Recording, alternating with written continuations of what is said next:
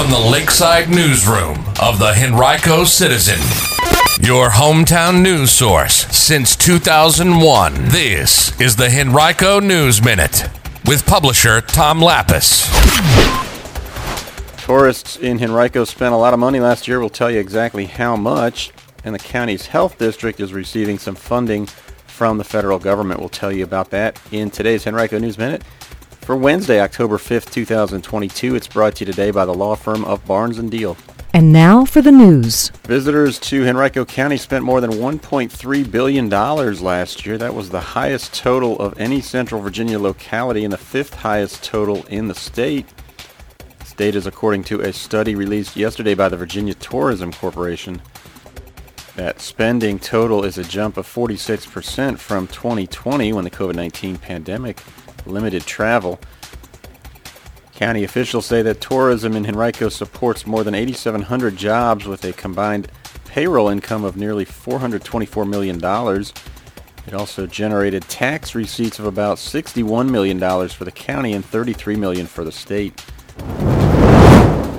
Many people have suffered from adverse childhood experiences at some point in their childhood, and Be Well VA, a collaboration of Central Virginia's seven community services boards, is offering a free virtual workshop later this month to help raise awareness about them and also to provide resources to help children and adults who have experienced them at some point.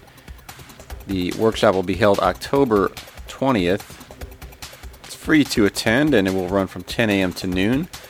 To register, you can visit bewellva.com or visit our website, henricocitizen.com, and look for this article to find a direct link. The Richmond and Henrico Health Districts will receive funding for community health workforce training as part of nearly $6 million being allocated in Virginia through the American Rescue Plan. The RHHD along with the Central Shenandoah and Blue Ridge Health Districts, will share a total of $2.99 million in funding. Virginia is expected to receive more than $16.5 million during a 6 to 10 year period as part of a $438.5 million 35 state and territory settlement with Juul Labs. The settlement resolved a two-year bipartisan investigation into the e-cigarette manufacturer's marketing and sales practices. Juul also is being required to comply with a series of strict injunctive terms that severely limit its marketing and sales practices. The company was found to have targeted youngsters with deceptive social media advertising campaigns and also with misleading the public about the product's dangers. And tomorrow night, American singer-songwriter Dana Cooper will perform at the Tin Pan in the West End along with Michael Lilly and Kyle Davis. Show will begin at 8 p.m. Cooper is touring for his latest album, I Can Face the Truth. Doors open at 6. Tickets are $22.50 a piece. A quick note, there will be no News Minute tomorrow or Friday. I'll be away from the microphone for a couple days, but we'll be right back here on Monday morning.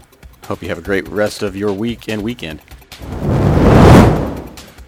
Today's Henrico News Minute has been brought to you by Barnes & Diehl. Barnes & Diehl has emerged as a highly respected family law firm over the past three decades with the resources, skills, and experience necessary to handle high asset divorces and other complex family law matters across Virginia.